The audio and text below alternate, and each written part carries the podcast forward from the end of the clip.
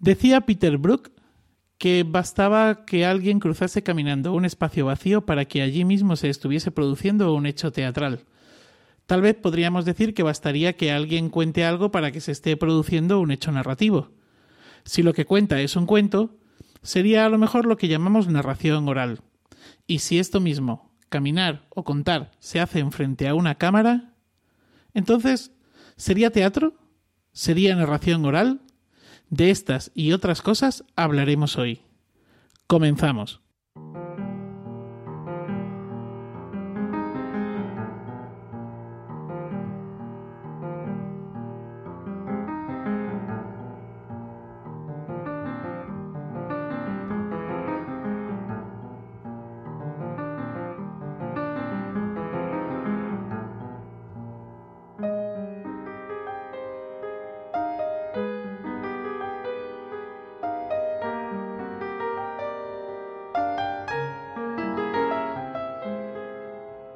Bienvenidas, bienvenidos. Somos Anabel, Nicole, Andrés, Pep y Manuel y esto es Iberoamérica de Cuento, un podcast quincenal dedicado al mundo de la narración oral en Iberoamérica, un podcast de la red de podcast Emilcar FM. Hoy es nuestro capítulo número 47. Vamos a hablar de contar frente a la cámara y más concretamente de ese proyecto de cuentos en la televisión chilena que ha tenido a nuestros queridos Andrés y Nicole ausentes de este podcast. Sandra hoy excusa su presencia, pero está atendiendo otros asuntos bien importantes y no había manera de poder cuadrar las agendas. Pero antes, ¿qué tal, amigas, amigos? ¿Cómo estáis? Hola a todas o todos, una alegría como siempre estar acá y saludándolos desde Buenos Aires. Hola a todos también por acá, felices de, regresar un ratito a este, a este podcast con, con tanto cariño de ver aquí a los amigos y bueno, de volver a conversar de cuentos. Hola, ¿qué tal? Manuel, Anabel, hola Andrés, Nicole, que os hemos echado mucho de menos. ¿Qué tal? ¿Cómo estáis? Yo muy feliz por, por el podcast y por encontrarnos, reencontrarnos. Aquí también, contento de, estar aquí otra vez para conversar de cuentos y de verlos a los amigos, que, que al final el podcast al final era, era como de eso igual, de verse entre los amigos, así que muy contento. Sí, sí, la verdad es que estoy bastante feliz y además me siento totalmente un privilegiado de coordinar este podcast y de ver vuestras caras ahí con la ausencia de, de, Sandra, pero bueno, pues no se puede tener todo en esta vida. Hoy es nuestro último podcast, el último podcast de la temporada, porque prometemos volver en septiembre. Y no queríamos cerrar esta temporada sin recuperar a Nicole y Andrés y que nos contaran cómo ha sido esta aventura en la que se han eh, metido. Eh, bueno, pues si os parece, empecemos por el principio. ¿Cómo surge este proyecto que habéis llevado a cabo? ¿Cómo se llama? ¿Dónde se ubica? Dadnos algunos detalles, por favor. Bueno, eh, hemos estado estos meses de ausencia trabajando, como decía Manuel, en este programa televisivo que se llama Los Cuenteros. Eh, nos llegó esta propuesta de parte de Televisión Nacional de Chile, que es como el, canal del Estado, eh, creó en la pandemia un canal educativo que se llama NTV y es el, canal familiar de, de TVN, que es la Televisión Nacional Chilena. Y eh, es un canal educativo con mucho énfasis en el patrimonio, en la cultura popular y em, a través del Festival Chile Cuentos ellos habían visto nuestro trabajo en narración, estaban interesados en que mantuviésemos como un contacto y querían llevar los cuentos a la televisión eh, abierta. Eh, que es un lujazo porque es un, canal que llega a todo Chile, desde Arica a Punta Arena, incluyendo Isla, está con la, con la señal satelital, pero tiene un alcance que puede llegar a todos los hogares. Y entonces al principio nos sorprendió mucho que quisieran darle este espacio a los cuentos y de ahí, bueno, hay Andrés que cuente más de todo el trabajo, que, eh, que Pep también estuvo involucrado. Eh, doy, hago el, el anuncio que lo tuvimos ahí invadiendo su casa durante unas semanas, pero ahí ya que Andrés cuente. Bueno, sí, eh, como decía Nicole, Em, dentro de algunas de las particularidades del, programa, em, tenía que ver con, con, la elección de los cuentos, porque primero nos llaman y nos preguntan si podemos contar unos cuentos en la tele, cosa que nunca habíamos hecho, como mucho habíamos grabado cuentos en la pandemia, alguna cosa pedido por ahí, eh, creo que es el caso de muchos, o, bueno, o contar por Zoom y, ya. Y entonces, bueno, nos no, llega esta propuesta eh, y, nosotros decimos, bueno, sí, sí, podemos hacerlo, eh, pensando que serían dos o tres cuentos. Y dicen, sí, claro, porque sería un programa de 26 capítulos. Ah, bueno, 26 cuentos. Ah, vale pensando que iba a ser como digamos que teníamos un año para hacerlo, y dicen, sí, esto, esto el, creo, no sé si fue el 28 de diciembre, aparte era Día de lo Inocente, así que podía hacer una, una broma, y dicen, sí, esto sería para que se estrene en marzo. Entonces, bueno, lo, vimos muy difícil, pero eh, no, no, nos embarcamos. Bueno, y ahí recibimos la, la ayuda de, de, Pep. ¿Cómo fue recibirnos ahí, Pep? claro, aquí yo, aquí yo es la parte que puedo, que puedo comentar o que puedo preguntar, ¿no? Porque mm, de pronto te piden 26 cuentos para tener listos, preparados para contar en unos meses, además con unas particularidades concretas. Que esto, esto también es muy determinante y muy interesante y es algo que tiene que ver también con las propuestas televisivas, eh, quizás no tanto en la radio, que de ahí podríamos también hablar y poder eh, confrontar o hacer un espejo, ¿no? Por mirar. Pero, ¿qué eran las particularidades? Pues por un lado el tiempo, ¿cuánto tiempo eran los cuentos que os pidieron? Tenían que tener una duración aproximada de 13 minutos. Eh, sí. O sea, que es que encima no son ni cuentos muy cortos, pero tampoco son cuentos muy largos. Te da como para un tipo de cuentos concretos, ¿no? Y además, como dices, al ser ese canal, eh, ese canal cultural, familiar, pues hay algún tipo de cuentos que quedan directamente excluidos, ¿no? entonces, aquí el trabajo que, hicisteis, que hicimos, fue una búsqueda, pero no, no buscamos 26 cuentos. ¿Con cuántos cuentos os fuisteis de aquí? De, de, tu casa, yo creo que como, no sé, pero una buena cantidad, unos 10 quizás, o 12.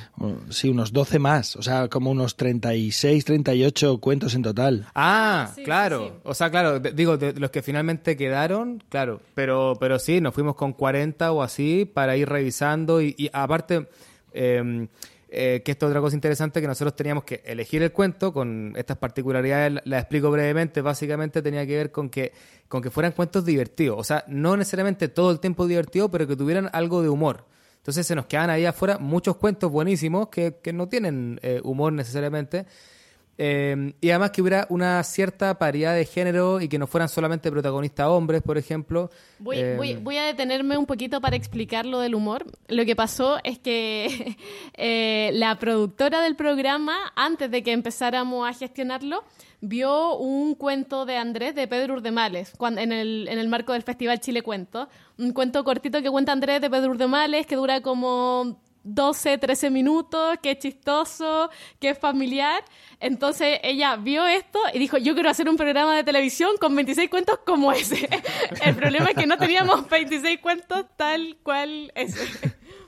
Claro, bueno, ahí Pep sabe, porque comentamos, contamos mucho de eso, que mm, eh, primero, no pueden ser 26 de Pedro de Males, tampoco hay 26 cuentos buenos de Pedro de Males. Eh, bueno, hay, o hay algunos que son buenos, pero son muy, muy cortos. De hecho, el último cuento con el que cerramos, ya nos faltaban muchos cuentos y finalmente eh, tomamos tres historias de Pedro de Males que las juntamos en un cuento que lo contamos entre los dos. Eh, porque además lo que iba a comentar antes es que muchos de los cuentos que, habíamos escogido dentro en la biblioteca de Pep y, con la ayuda y más la investigación eh, no fueron aceptados, digamos. O sea, como que no, esto se nos escapa como de lo... Entonces, bueno, ese fue todo un trabajo de, de, repertorio. Pero además, después de que estaba elegido y aprobado como el resumen, o sea, este cuento se trata de un niño que se le pierde no sé qué, cuando estaba aceptado el resumen, había que hacer un guion. Y, y esto es muy particular en la narración oral porque, eh, bueno, hasta donde sabemos, cada uno trabaja distinto, pero nadie escribe un guion, ¿no? O sea, a lo mucho toma unas notas, hace un, unos dibujos, algunos por ahí, pero nadie escribe un guion completo. Y ese guion se tenía que mandar a la, eh, fondo a la dirección de contenido del canal. Y dentro de ese guion, algún chistecito, alguna cosa, em, podía, o sea, había una devolución de, mira, esto mejor no lo digamos porque, eh, claro, como llega mucha gente, puede ser ofensivo. Y bueno, ahí eh, se podía, eh, súper buena onda igual, o sea, se podía conversar y explicar por qué creíamos que sí, o directamente encontrarle razón y, bueno, cambiarlo. Pero ese trabajo de escribir los guiones eh, fue bien particular porque es, es mucho tiempo. Eh, pero también al mismo tiempo nos obligó como a pensar mejor la estructura porque teníamos la o teníamos que grabarlo, bueno, después ya nos metemos en lo que fue la grabación misma, pero lo ensayamos un par de veces en la casa y después era grabarlo directamente. Eh, excepto dos o tres que eran del repertorio, pero, pero que serán totalmente lo, la excepción.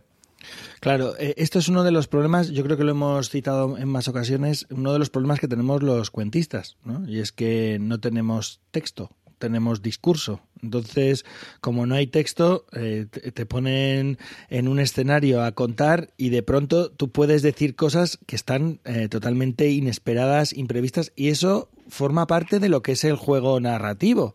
O sea, es algo que sucede eh, naturalmente y que así ha sido. Y, y, entonces todo es todo eso se va perdiendo, ¿no? Hay algunas cosas me imagino que también se van ganando, como has dicho, ¿no? Al tener que escribir aparece esa estructura más clara, la puedes ir reforzando, puedes ir buscando variantes que sean eh, que encajen mejor, pero por otro lado hay algunos elementos que quedan fuera y que pueden ser más o menos significativos, más o menos relevantes, ¿no? La idea de tener un cierto control sobre lo que vas a contar, la idea de que tienen que ser chistosos, humorísticos, claro, pues queda fuera Blancaflor, ¿no? O las tres naranjitas del amor, que son cuentazos que dices, hombre, pues en 12 minutos, 13 minutos se pueden contar estos cuentazos, pero no, no se pueden contar estos cuentazos porque no son divertidos, ¿no? Sí, yo iba a decir, al hilo de, de lo del guion, que me estoy encontrando a la hora de entrar con el cuento en espacios escénicos, en teatros, ferias eh, de teatro, etcétera, etcétera, que no, nos piden guion del espectáculo que tenemos de, del ñaque, el de Cuéntame un, clásico. Y hoy precisamente llegó una invitación para el festival, eh, no me acuerdo ahora mismo, ya me vais a perdonar, el de Lima, en Perú, y, entonces una de las cosas, estuve viendo las bases y una de las cosas que pone es guion. Y me llamó también muchísimo la atención. Yo me quedaba pensando, y para sumarle a esto que Manuel está diciendo, así ya les hacemos la pregunta completa. Eh, ¿El guion que les pedían era un guion respecto al cuento o también era un guion respecto a eh, lo que después iba a ser la dirección de cámara y todo el trabajo escénico, fílmico, digamos, audiovisual? Porque claro, no sé si son dos guiones distintos o si se trabaja de dos formas diferentes, pero bueno, si eso lo tenían que tener en cuenta también cuando estaban mandando esto. Y esto que vos decís, Manuel, de la gente de Lima, lo hacen todos los años. Siempre piden o que uno mande el cuento o que les mandes el guion, cosa que es muy raro. sí. La verdad que nos pidieron dos guiones distintos. Era el guion del contenido del cuento y también había un guion audiovisual en donde, no sé, por ejemplo, en ese momento la niña tomó una piedrita, eh, teníamos que poner al lado de la frase eh, primer plano hacia la mano que va a ver el gesto de tener una piedra. Eh, en tal momento había un diálogo, entonces diálogo del padre hacia cámara 1, diálogo de la madre hacia cámara 2 y eso lo hicimos en el primer cuento y luego hablamos con ella y dijimos, por favor, no podemos, no podemos con esto porque le quitó, o sea, lo intentamos hacer y la verdad no pudimos, así que ni siquiera lo logramos con el primer cuento, porque estar pensando mientras uno contaba, decir, tengo que mirar a esta cámara mientras digo esto, eh, como no, no, fue imposible, la verdad, y quedaba demasiado pauteado y poco natural, y a ellos parte de lo que querían era que se rescatara esta idea de la narración oral viva, porque habían tenido otras oportunidades de llevar cuento a la televisión como con este formato más cuadrado, como más actuado, más correcto, eh, en donde cada palabra estuviese bien pronunciada y no querían eso. Entonces ahí dialogando ya nos dieron la libertad de al menos no tener guion audiovisual. Hay una cosa más del repertorio que quería comentar que, que creo que es de las cosas positivas que... Eh, eh, tiene que ver como con, la búsqueda de, variantes, porque claro, eh, estaba ahí un cuento de alguna recopilación que estaba bien, pero no calzaba esto, por bueno, lo, de siempre.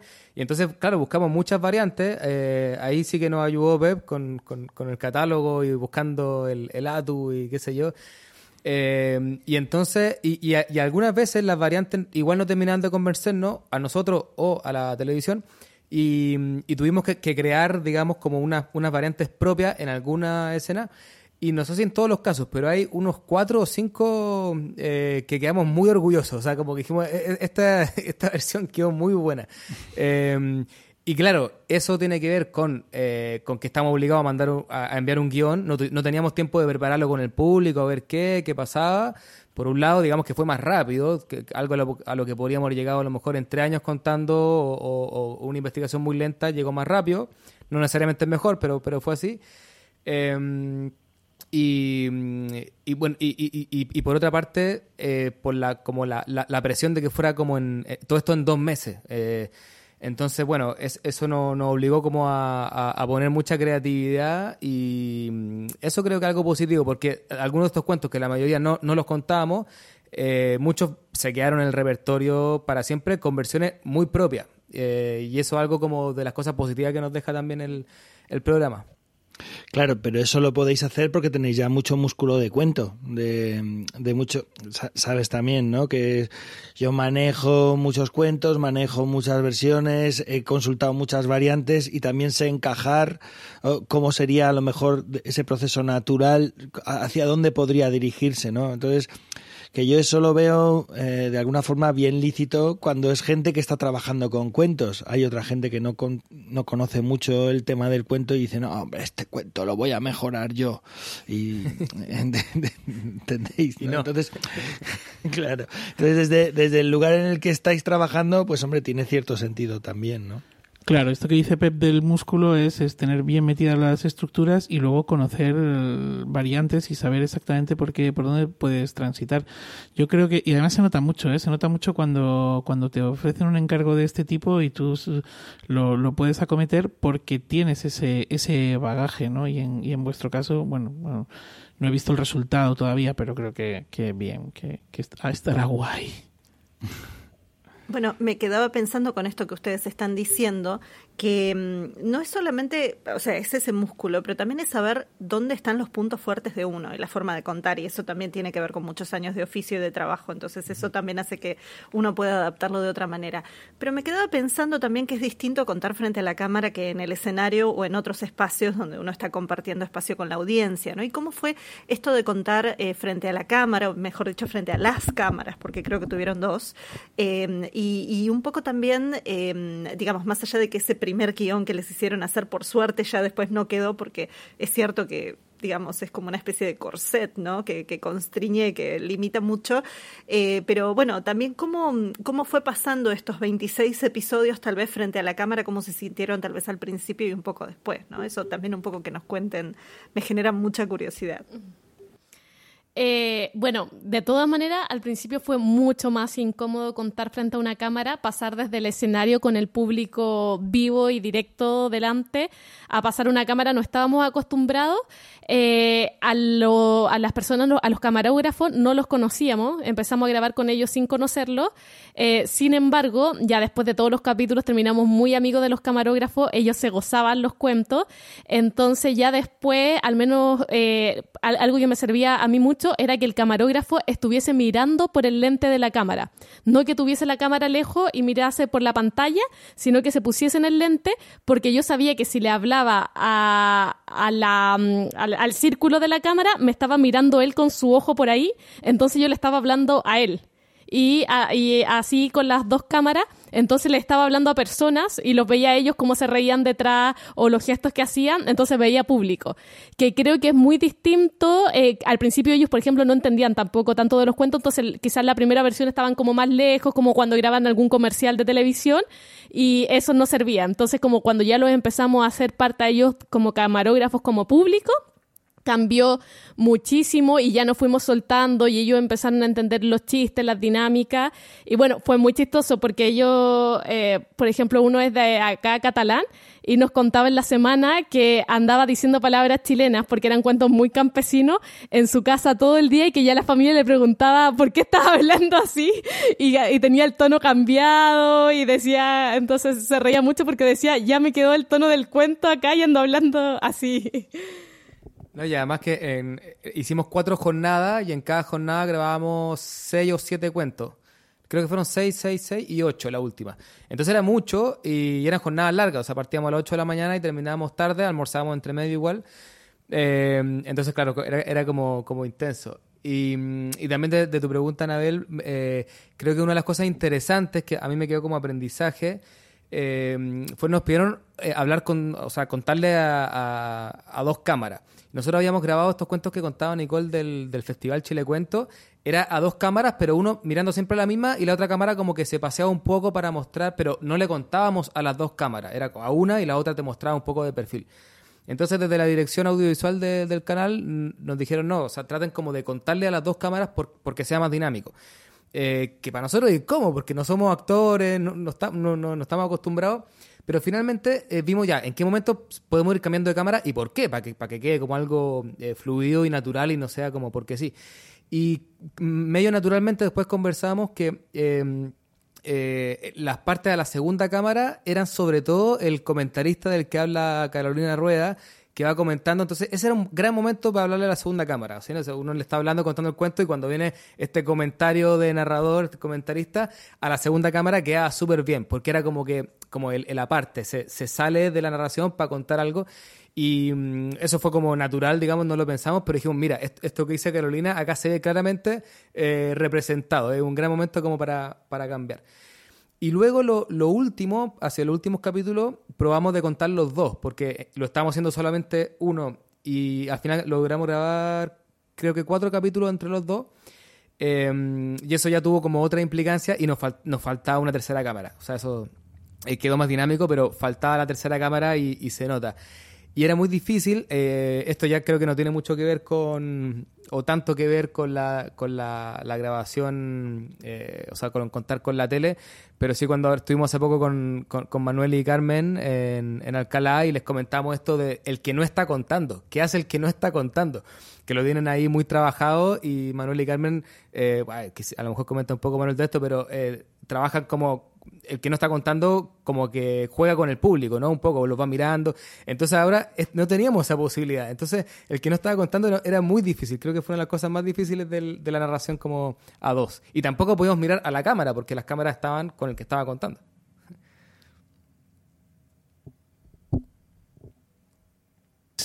Sí, sí, sí, la verdad es que, bueno, lo, lo hablamos cuando estuvisteis aquí en, Al- en Alcalá. Y mm, bueno, pues yo creo que eh, el que no está contando está contando de otra manera, desde el, desde el silencio y con la gestualidad y la, con, el, con el cuerpo, ¿no? Y entiendo esto que estáis diciendo, lo entiendo perfectamente, porque todavía cuando tienes un sitio donde mirar o tienes a alguien del público al que mirar o en el que fijarte o... eh, pero claro, eh, ahí no lo, no lo teníais. Anabel, ¿Puedo hacer si una- querías- Sí, Pu- sí. Puedo hacer una comparación con la radio, que parece que Sí. siempre aprovecho para hablar de otras cosas, pero es que la primera vez que yo grabé con el García, eh, el García estaba mirándome con la boquica cerrada, mirando así como, qué, qué bien, ¿no? Está este señor aquí hablando este rato. Y cuando terminó el cuento que quedó espantoso, le dije, es que así no puede ser. Yo necesito tener la sensación de que alguien está escuchando el cuento.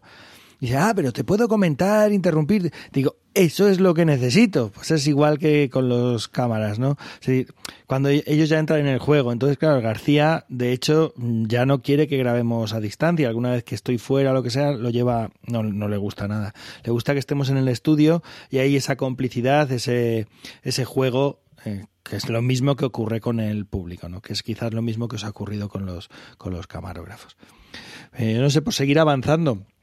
Eh, ¿Y alguna otra dificultad de esto de contar a cámara, además de no tener público y además, por ejemplo, me imagino, quiero decir, hay cuentos que habéis tenido que grabar dos o tres veces y luego habéis hecho como un Frankenstein ahí, un remix, o salen los cuentos del tirón?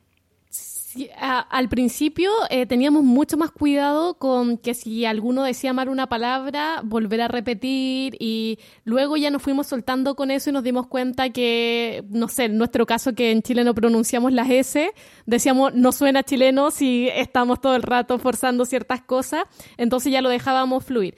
El gran problema por el que tuvimos que repetir cuentos eh, fue no acertar en los 13 minutos de duración, porque teníamos un margen de pasarnos 30 minutos hacia arriba, o sea, 30, perdón, 30 segundos, eh, pasarnos 30 segundos hacia arriba o, o 30 segundos hacia abajo, pero no más. y a veces como nos dejábamos llevar y los chicos de cámara se estaban riendo, seguíamos y mirábamos y 16 minutos. Entonces implicaba o hacer muchos cortes o grabar el cuento de nuevo y, y quitar un gran fragmento. Claro, o sea, yo me imagino que cuando estáis metidos en faena ahí y además en y sobre todo con un trabajo tan intenso de estar grabando tantos cuentos durante una jornada llega un momento de borrachera, ¿no? Claro, o sea, sí, eh, totalmente. Pero es esa como mm, borrachera, eh, creo que era como los mejores momentos, porque era cuando eh, hay algunos cuentos, nosotros lo hemos visto casi todo ya terminado, eh, solamente uno en la tele, que estuvimos en Chile, lo pudimos ver en- desde la tele cuando salió a, la- a las nueve y media de la noche, pero solamente uno. Eh, bueno, y pero estos momentos como de borrachera hacia el final, para mí eran los mejores porque de pronto estábamos contando y se nos salía un E o algo así muy de la oralidad, y antes como que paramos, no hagámoslo bien. Y claro, queda mucho mejor, bueno, no, no si es todo el tiempo, pero, pero si se nota que es oral y que, y que hay eh, en algún momento uno dice, bueno, ah, fue para allá, o sea, no exactamente, o sea, se confunde un poco, digamos, y eso le da un toque, el toque oral que, finalmente hacia los últimos capítulos creo que, que se fue, fue quedando mejor. Y eso, entre más en confianza estábamos, eh, más o mejor iba, iba apareciendo. Sí había algunas veces en que, no- que no- nos equivocábamos o directamente eh, olvidábamos exactamente cómo, cómo seguir, porque eran cuentos muy poco ensayados, muy, muy rápido, fue, bueno, porque fue todo muy rápido. Y entonces ahí teníamos que parar y era muy simple, o sea, era parar y decir eh, a los camarógrafos, a ver, retomo acá, y entonces nos pedían que partiéramos mirando a la otra cámara para que el corte fuera eh, limpio eh, y no quedara como así al- algo muy cortado, sino que eh, ellos pudieran editar después. Entonces después con el trabajo de montaje y edición, eso se iba puliendo y, y- y cuando uno los ve se ve, se ve bien, bien fluido, aunque creo que fue muy poca la ocasión en que, en que hicimos chuza, o sea que contamos el cuento de, de, principio a fin sin parar nunca. Eh, a veces por problemas del sonido del micrófono, a veces por problemas nuestros, porque entró alguien, porque sonó el aire acondicionado, o sea, todas esas cosas que en una función, en un colegio da lo mismo, o, o se sigue, o se improvisa, o lo que sea, y acá había, eso sí que había que parar.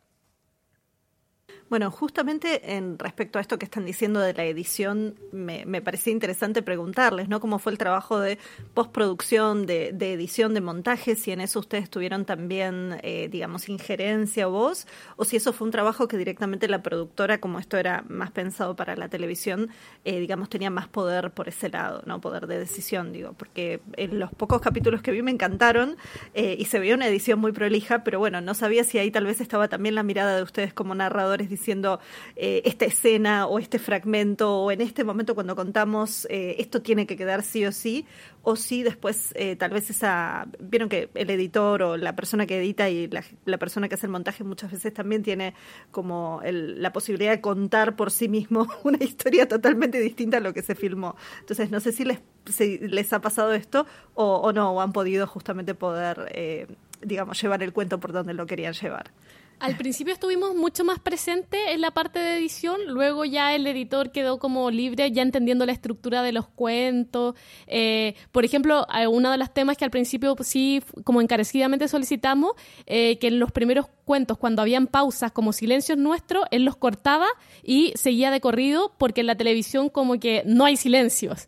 Eh, el, el espacio está todo como relleno con sonido y le tuvimos que explicar como no, si hizo una pausa larga, esa pausa larga tiene que ir porque genera suspenso, como el enseñarle el valor del silencio en la narración oral. Eh, porque sí, cuando uno, y me daba, ahora me doy cuenta cuando veo otros programas infantiles, sobre todo infantiles, es como un ruido constante de, de la voz y muy poco espacio a la pausa. Eso fue algo como que tuvimos que pedir harto como no corten las pausas, por favor, porque le quitan como cierta cadencia oral al relato. Eh, y lo otro era más que pedían desde el canal, eh, luego que ya veían el cuento, cortar algunas partes o algunos gestos, como ciertas cosas que se podían o malinterpretar o algo, y eh, lo hablaban ya directamente con el editor y cortábamos fragmentos cosas así. Me quedaba pensando, y con esto le paso la palabra a Manuel, que esto de lo del silencio y la pausa pasa lo mismo a veces en radio, sobre todo si es grabada, no si es en vivo como le pasa a Pep, pero cuando es grabación también. Después te mandan el, trabajo editado y vos decís, ¿por qué le quitaron todas las pausas? Y esto era muy necesario dentro de la historia, ¿no? El silencio también cuenta. Pero bueno, o sea que me siento acompañada al menos en esa misma pelea que uno tiene. y, Manuel, te paso la palabra. Sí, mira, al lo que estás diciendo también, eh, Ángel Carmona, en el programa que tiene en Radio Nacional de España, en Radio 3, de Hoy empieza todo, eh, cada vez que pone la canción de Jorge Drexler, eh, que no me acuerdo, creo que se titula Silencio, pero no estoy seguro, ¿no? Hay un momento en el que Jorge Drexler dice Silencio y se para y hay un silencio grande dentro de la grabación de la, de la canción.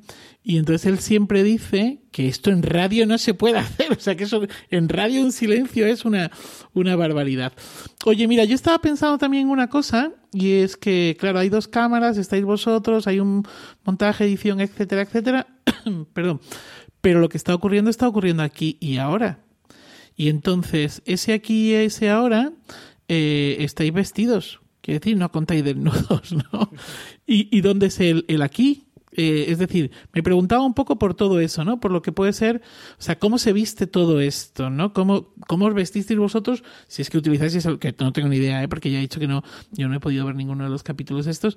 Eh, no sé si eh, había una elección de vestuario, si estaba el tema del maquillaje, me imagino que a lo mejor, pues al ir a cámara y que hubiese primeros planos, pues que eso también lo tendríais a lo mejor, o no, no sé, si, si eso lo teníais medido, le disteis importancia o no, o no. Eh, y el tema del, lugar, del espacio. Eh, sí, lo del vestuario fue como la primera gran sorpresa para nosotros porque cuando nos invitaron al, al, al, proyecto había una encargada de imagen y ella nos dijo, miren, lo que más nos interesa es que no sea el cuento infantil con tutú y sombrero de colores en un como entorno chillón. Y fue como, gracias. Y dijo, quiero que estén aquí como se visten casualmente, que sean Andrés y Nicole con zapatilla y que sea un escenario que no tenga cosas de fondo, que sea lo más simple.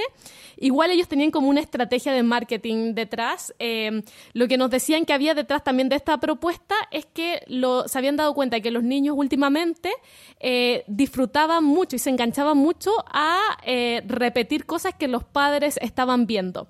entonces, lo que es, por ejemplo, si a los padres ven las noticias, prende mucho en la televisión un noticiero infantil como pseudo parecido al de los padres. Y que como está de moda que los adultos vean stand-up, vean charlas TED, los niños no tienen ese espacio de ver a alguien con un micrófono delante porque todos se lo adornan demasiado.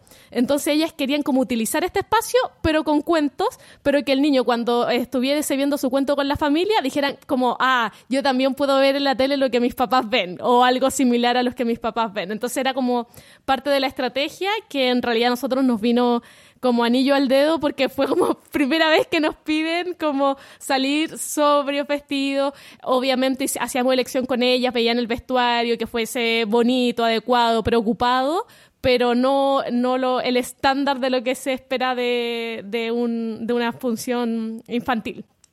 Y con la locación con la, locación eh, es parecido. También eh, ella eh, del canal nos hablaban de un look de stand-up. Ellas entendían que esto no era stand-up, lo tenían súper claro, pero decían como el look.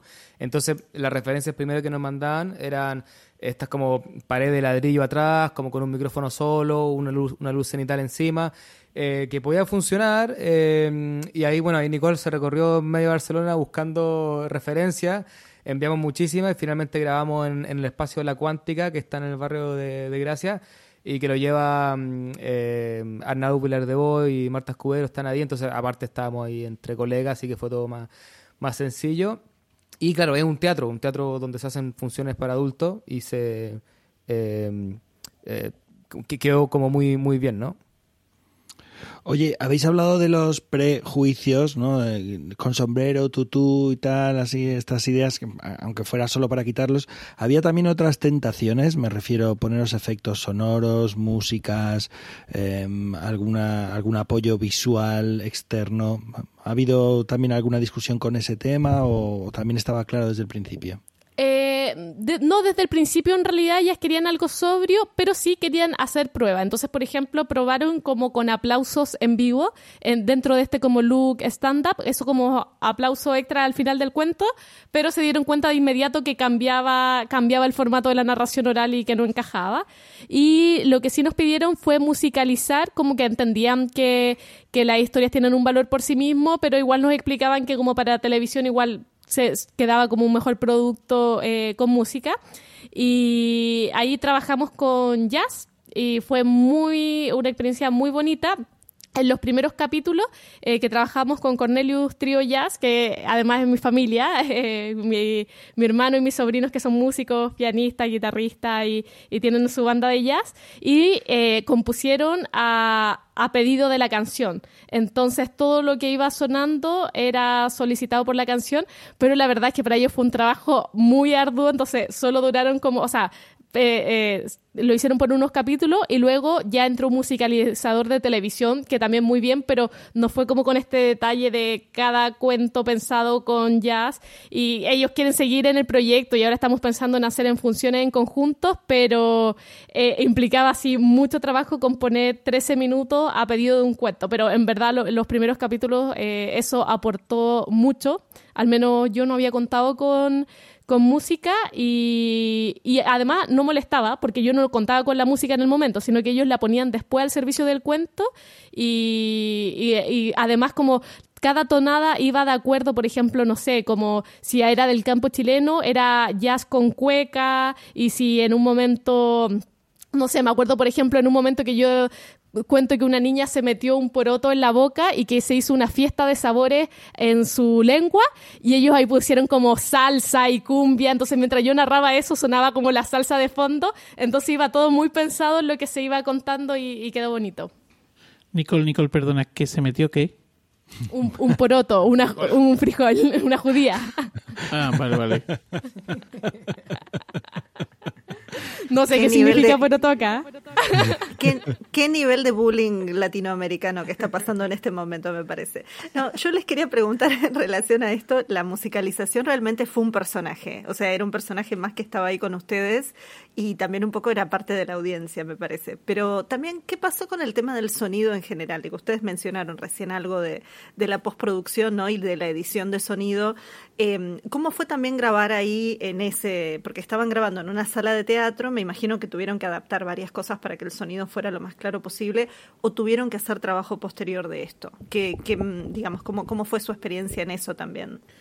Eh, no, bien simple. Nosotros, o sea, el, la, la, productora audiovisual nos traía sus micrófonos, tratábamos primero como de, de esconderlo un poco, que no se viera, y después dijimos, bueno, en realidad eh, o sea, estamos con micrófono, ya no, no hicimos mucho problema por eso.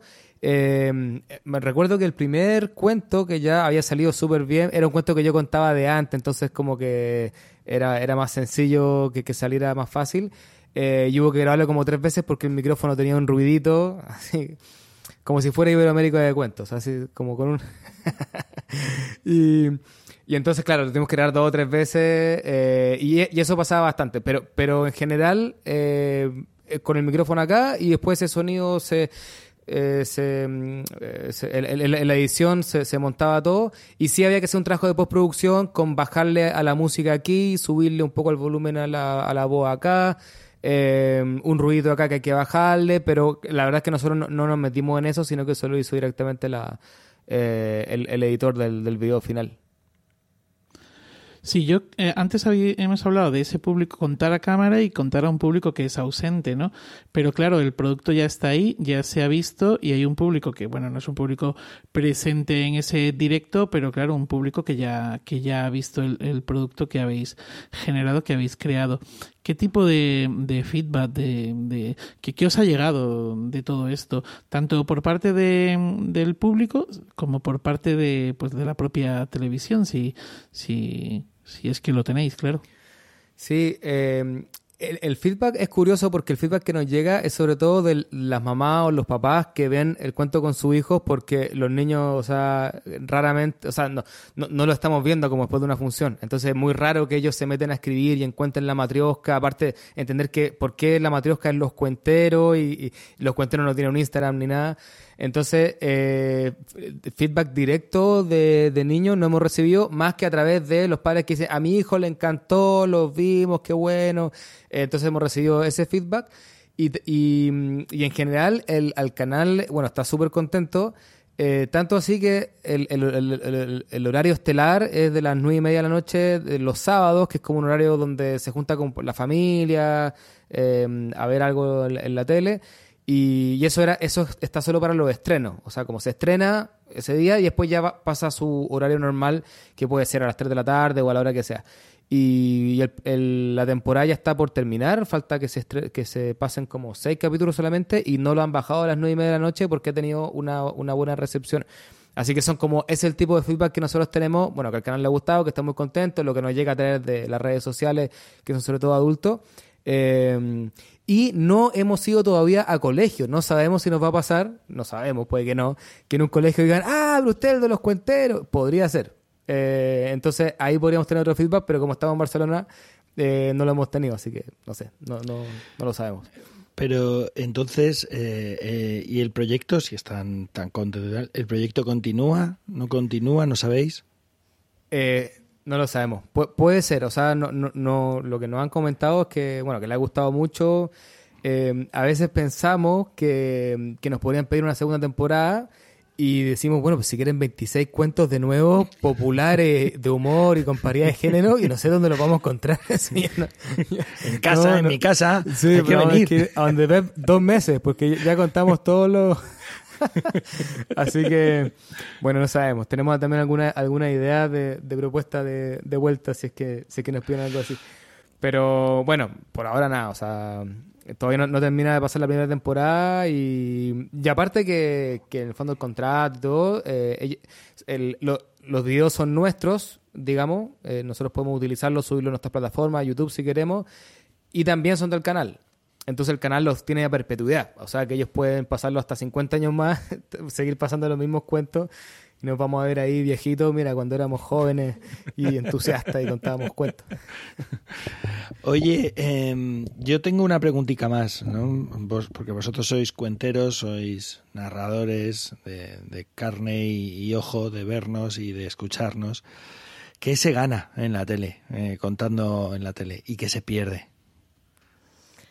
Eh, yo creo sobre todo que se gana alcance que no reemplaza la oportunidad de escuchar un cuento en directo que es muy bonita y que para mí como no se podría reemplazar a través de una pantalla porque se genera otra cosa, la conversación de después, el abrazo o lo que sea. Pero también es verdad que, para acceder a ese espacio hay que tener acceso a la cultura, a bienes culturales y en Chile, bueno, la narración oral todavía no, no llega a todos esos espacios.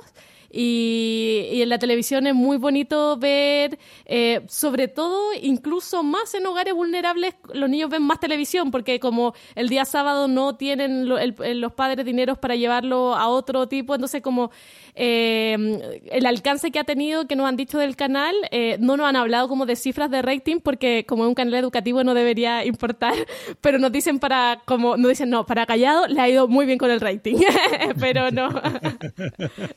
Entonces, eso significa que está llegando a lugares donde no estaban llegando los cuentos y para mí eso es como lo que se gana de partida. Sí, también como, como narradores, como La Matrioska, la compañía misma, hemos hablado mucho que fue como un revivir un poco porque eh, nuestra, una de nuestras últimas funciones había sido eh, en diciembre del 2019, poquito después del estallido social hubo muy pocas funciones, alcanzamos a hacer una o dos y después vino la pandemia, bueno, historia conocida. Y después no, no hicimos mucho más y empezamos con otros proyectos, Casa Contada, eh, bueno, Nicole está estudiando, yo también, eh, y se empieza como a mover los proyectos y la matriosca estaba ahí, no, no estábamos con mucho ánimo de sacar repertorio porque ¿para qué? Si no teníamos dónde contar. Entonces, dándole con los mismos cuentos de siempre. Y entonces, creo que si algo ganamos fue como meternos de nuevo en los cuentos, sobre todo los cuentos populares que, que hemos ido desarrollando con el tiempo, ese interés eh, que hoy día digamos que es principal y meternos ahí, encontrar cuentos que siempre uno lo había mirado de lejos, uy, algún día contaré Juan Grillo, pero está por allá y, entonces ahora, bueno, hay que, contarlo porque el sábado se graba, hay que hacer un guion Y eso, nos quedamos con mucho repertorio nuevo. Eh, empezamos eh, a contar juntos cuentos infantiles, cosa que nunca habíamos hecho. Eh, así que como que profesionalmente también fue como... Yo diría como que nos, nos empujó de nuevo, eso como lo más personal de, de, la, de la compañía. y sobre todo como experiencia. o sea, digamos, yo, yo, no me dedicaría toda la vida a contar en la tele, no, no me interesa, o sea, preferiría contar siempre en un colegio o con gente del frente, pero creo que es, creo que es bien interesante y que, y que uno también aprende otras cualidades que puede tener y que, y que no la ha, ha explotado nomás. Eh, como por ejemplo la capacidad de eh, adaptar un cuento en muy poco tiempo y, eh, y contarlo. Quizá también lo que decía antes Pep, como ver, ah, mira, llevamos de años trabajando en esto, hemos aprendido, hemos tratado de mover por todas partes y, y, tiene un resultado porque somos capaces de adaptar un cuento en una semana y bueno, un ensayito ya contarlo y que quede más o menos bien. Así que cre creo que eso es lo que más se gana. Y lo que se pierde creo que es lo que decía Nicole, ¿no? O sea, se, echa mucho de menos eh, la mirada, el abrazo. Pero bueno, se ganan otras cosas. Me quedo pensando en esta pregunta que antes les habían hecho Pep y Manuel respecto a, qué pasaría después, si hay una posible segunda temporada o no. Bueno, obviamente todo eso es eh, expresión de deseo también de que se conozca más el trabajo de ustedes y el, el trabajo cuentero eh, y más en un medio tan masivo. Pero sí me quedaba pensando que en este caso y para, este, para estos 26 episodios sí les habían pedido cuentos que fueran, eh, digamos, de la región chilena o de, digamos, de habla hispana, de América Latina. Eh, de repente ustedes sumarían si tuvieran que hacer más o si tuvieran que buscar más, digo, esto de pensar, bueno, ¿dónde se consiguen 26 cuentos más? ¿Se irían para otras regiones o pensarían tal vez que les van a pedir también que se mantengan dentro de la misma región, por ejemplo? Porque ahí tal vez se abren las puertas a otras variantes y a otros lugares. Eh, sí, la propuesta es una pregunta inicial, un poco en el aire igual. La propuesta inicial era los cuenteros, que suena algo como muy chileno, como patrimonial. Eh, sin embargo, yo creo que si existiera la posibilidad de otras eh, temporadas tendríamos que hacer alguna adaptación. Así tal cual como está, quizás lo que se podría hacer es que cada temporada tuviese un sello distinto, como cuentos del mundo, cuentos de sabiduría, y que la primera temporada de Los Cuenteros haya tenido este este como tinte pintoresco, como de, de, de campesinos pillos, de astucia. Eh, pero sí, la verdad, nos, ya en los últimos capítulos no, nos costaba mucho encontrar eh, cuentos que tuviesen todo esto. Entonces, definitivamente tendríamos que hacer algunas variables. Bueno, yo tengo una, una última reflexión así, porque claro, eh, habéis hablado cuánta gente ha participado en todo esto. No solamente vosotros, la búsqueda, yo me puedo sumar aquí en el trabajo que hicimos de repertorio, los camarógrafos, eh, las personas de montaje, los editores, ¿cu ¿cuánta gente? Um, tampoco es tanta, ¿no? Como 15 quizás. Sí, como 15. Ah, claro, entre la musicalización. 15, claro, entonces es, es, quiero decir que es que estamos hablando de pasar los cuentos a un lenguaje audiovisual y con gente que sabe manejar ese registro, ese lenguaje. ¿No? Es decir, hay un, un, proceso, un trabajo que yo también me gustaría resaltar y destacar aquí. Es decir, no es, bueno, me voy a coger el teléfono, me pongo aquí con el computador, la computadora, me pongo aquí, me grabo un cuentecito. No, aquí hay un trabajo eh, enorme grande con producción, con gente de luz, de sonido, gente de cámara, gente que, que luego hacen los montajes, gente que revisa los textos, los guiones. Entonces, eh, claro, eh, es más difícil que el producto sea peor, ¿no? Es, es, es bien interesante así. Hay un montón de gente que maneja ese lenguaje. Entonces, yo me gustaría resaltar, incidir, y no sé si queréis comentar algo sobre eso, porque cuando pasamos de lo que es la oralidad, lo que nosotros hacemos contando de viva voz, a este otro espacio, que es un, un espacio distinto, hay que hacerlo de la mano eh, de gente que sabe. Pienso, ¿no? No, eh, absolutamente de acuerdo, Pep. Eh, yo ahora eh, entendí la importancia de, la frase pastelero a tus pasteles, porque cuando, no sé, nosotros contábamos un cuento como y veíamos el producto, como escuchábamos que el cuento había salido fluido y se entendía, para nosotros estaba perfecto. Y luego lo pasábamos como a la parte de dirección del canal y nos devolvían un montón de comentarios como se tiene que arreglar esto, esto. Y yo decía, pero ¿de dónde sacan eso si no se ve? y cuando claramente veía, no sé, el corrector de color como no, hay sombra en este lado de la cara y eso hace que no se vean estos gestos. No, eh, el, el, estampado de la polera genera ruido y está haciendo que la imagen, eh, o no, la luz que entra por acá no le está dando profundidad y pareciera que fuese un cuerpo sobrepuesto en un fondo y no que, fue, no que es un teatro en vivo. O no, no se, no se ve sombra del camarógrafo, entonces se ve falso porque que no se ve el pu un montón de cosas que yo decía, pero y en realidad importaban para el producto final. Eh, y a mí, la verdad, para ser sincera, todavía me pasa que a veces veo el producto final y digo, pero esto está igual que al principio, después de todo el trabajo, pero es porque no tengo el ojo audiovisual de todos los que hicieron la corrección de color, de sombra, de profundidad, que eran lenguajes que yo no manejaba y que sí importan para que quede algo como bonito y bien hecho. Sí, quizá agregar respecto también a lo que decía Pep de la cantidad de gente que ha trabajado, eh, que hay algo como que agradecer de la oportunidad, que podría no haber sido así, es que creo que toda la gente que trabajó estuvo en función de los cuentos. O sea, como que el protagonista fueron los cuentos, incluyéndonos, ¿no? Como el, no eran ni los narradores, ni, bueno, ni, los guiones, ni, eh, o sea... Eh, ni, ni, la imagen, eran los cuentos. Y, creo que finalmente eso igual queda. Em, y todos trabajaron como por eso. Así que, mm, entre otras de las cosas como que se gana eh, o, que, o, que se ganó en su momento, es que mm, a nivel como estatal, porque una televisión estatal, eh, se le dé como una importancia así a, este arte y que se pueda hacer más conocido. Y que a lo mejor, no sé si pasará, pero una profe lo pone en clase ahora que todos tienen en, los colegios como proyectar, y pone un cuento y después se habla de ese cuento y se habla de la tradición y van a la casa a buscar cuentos y al día siguiente los cuentan ellos, no sé, cosas que se me ocurren que puede pasar. Eh, creo que eso se gana a partir de, eh, de alguien que está en un puesto eh, y que toma una decisión por un arte siempre visto un poco menor, pero toma una decisión y pone a toda esta gente a trabajar por ese objetivo. Entonces creo que es una, una linda oportunidad, como no solo para nosotros como narradores, sino eh, para, el colectivo en general y bueno, y para el país. O sea, como que, que, podamos redescubrir los cuentos, porque aparte son cuentos chilenos o de otras culturas, pero que, se cuentan en Chile. Y bueno, eh, tienen como ese componente patrimonial también que podría ser interesante en, en la mm. educación, por ejemplo. Claro.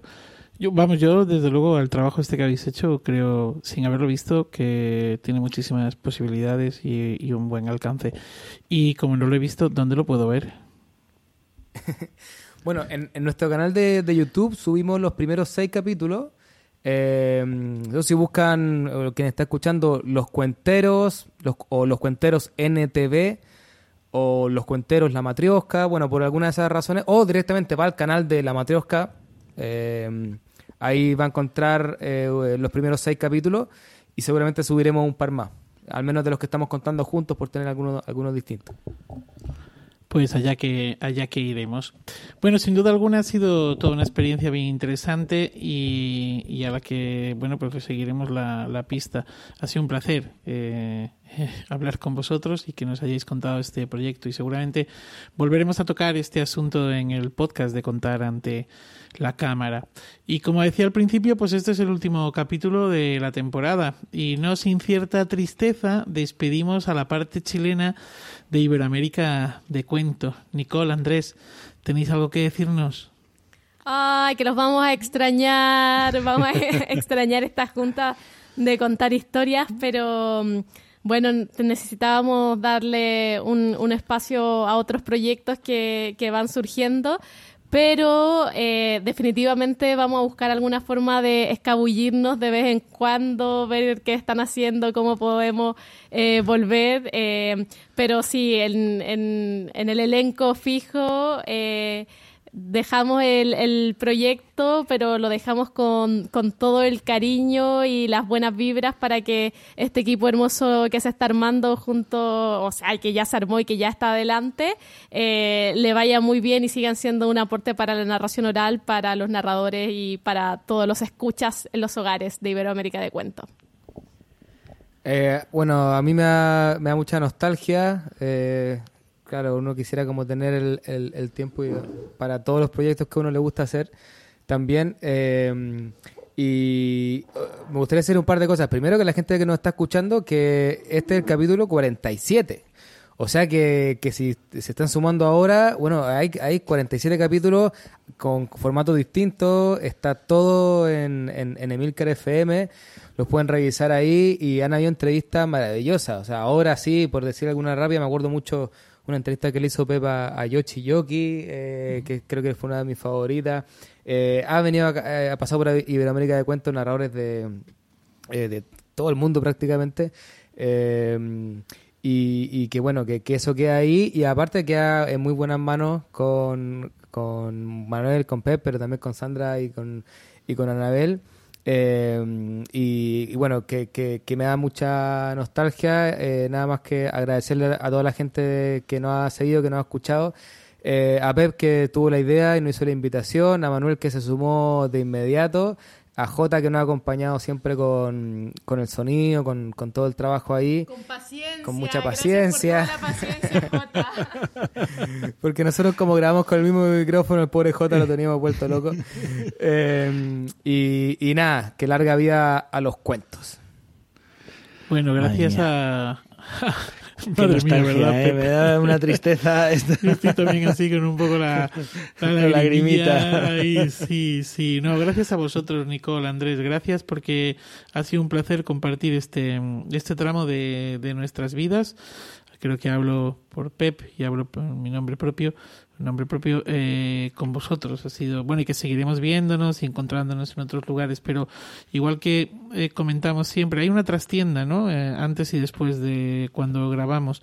Y una de las primeras cosas que hacemos, cuento aquí una, intimidad, es que cuando nos vemos, eh, pues nos ponemos al día de, de qué es lo que estamos haciendo, de qué ha pasado ese día concreto en el que vamos a grabar, nos sonreímos y nos abrazamos a través de la, de la pantalla de este estudio de grabación de Riverside, que es la herramienta que, mm, que utilizamos.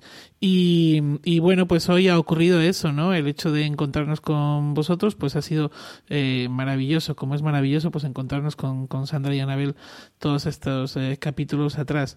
Entonces, bueno, pues es, es eso que también vamos a perder, no solamente el, el poder estar eh, recibiendo vuestras aportaciones. Pero sabéis que esta es vuestra casa y que aquí, bueno, pues que podéis incorporaros en, en cualquier momento, asomaros por esta ventana que es Iberoamérica de cuento. Y para ti, oyente, pues si no eres de los que habituales, sino que te asomas hoy al programa por primera vez, eh, pues eh, sabrás que cuando, o al revés, que me estoy liando, lo que quiero decir es que si eres oyente habitual, eh, pues sabrás que cuando Nicole y Andrés hicieron este paréntesis se sumaron como colaboradoras Sandra desde Huesca y Anabel desde Buenos Aires.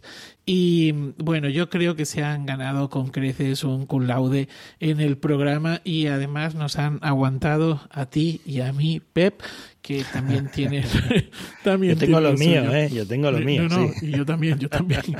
Así que bueno, si ellas quieren, pues son bienvenidas, ya lo eran, eh, pero son bienvenidas de nuevo eh, en septiembre. Anabel, ¿qué? ¿Te animas? ¿Quieres? ¿Te, contamos contigo o no? Cuenten conmigo, como pasa con todos los cuenteros, nos juntamos a conversar y no paramos más. Pero sí, cuenten conmigo con mucha alegría y mucha emoción, porque me ha emocionado todo esto que han compartido y, y que bueno, o sea, son zapatos grandes para, para ocupar, que yo creo que no los estamos ocupando, sino que justamente estamos solamente sumándonos a, esta gran, a esta gran fiesta. Y, sí, por favor, vuelvan, vuelvan Nicole y Andrés, o sea, sigan estando aquí, que son, a ver, son parte de este programa imposible de no, de, de que no estén las voces de ustedes aquí tampoco. Así que sí, sigan viniendo. Pues es verdad, es verdad. Eh, es eh, no es sustituir, sino estar ahí. Y bueno, pues no sé si Sandra nos ha preparado algo o no. Sí, sí que me asomo a esta ventana, aunque solo sea para deciros que me ha dado mucha pena no poder estar hoy con vosotros y sobre todo coincidir con Andrés y con Nicole, que me hacía mucha ilusión poder estar con ellos también en las ondas. Eh, y en cuanto al año que viene, Bueno, pues lo cierto es que, que, lo que más miedo me daba he conseguido superarlo, que era decir podcast correctamente y no equivocarme cuando hablamos y decimos estas palabras tan peculiares. Así que lo difícil está hecho.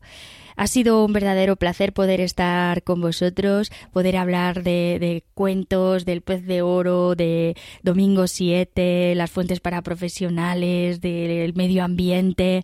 Es una, es una gozada poder tener estos ratitos de compartir con, con la gente que estamos en el oficio y que llegue a más gente que está también en el mismo lugar que nosotros. Para mí es una verdadera suerte y una maravilla. Así que si me dejáis, me apunto, me apunto a seguir el año que viene con vosotros.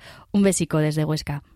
Pues muchas gracias Sandra por haberte asomado y nada más, eh, amigas, amigos, creo que ha llegado el momento de la despedida, de despedirnos y de decir adiós a este capítulo 47.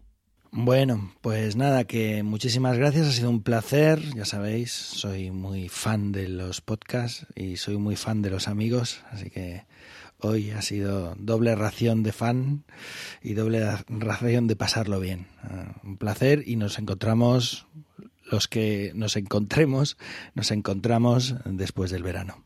Un abrazo.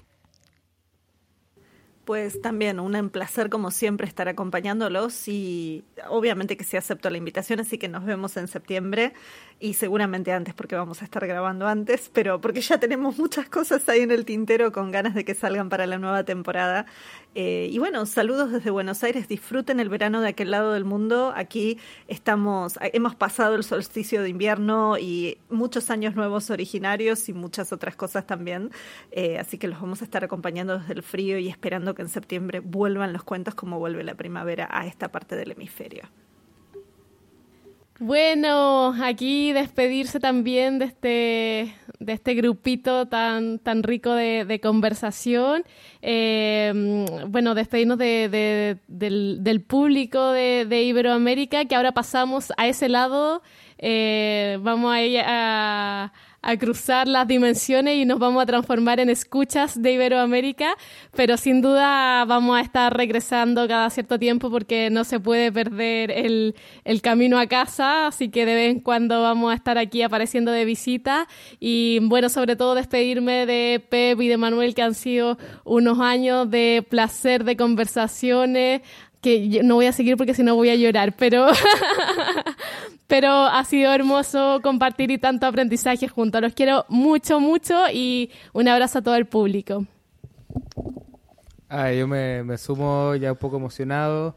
Eh, para nosotros en la confidencia eh, siempre ha sido estar como con, con Pepe y Manuel, que aparte de dos grandes y queridos amigos, son dos grandísimos narradores eh, con, más recorrido también y, con, que vienen de un país donde la narración eh, también está mucho más desarrollada eh, y para nosotros fue, o sea, fue muy generosa la, oportunidad de poder estar aquí y la invitación y, el tiempo porque aprendimos muchísimo quizá como, como nunca. Además fue una especie como de continuación para nosotros del mentorado que seguimos con Pep que empezamos en 2018, de ahí empezó la idea eh, y que bueno, que sigue, pero sobre todo agradecerles porque hemos aprendido muchísimo de ustedes, Manuel y Pep, no solo en el podcast, también en los otros espacios en que nos hemos encontrado y nos seguiremos encontrando.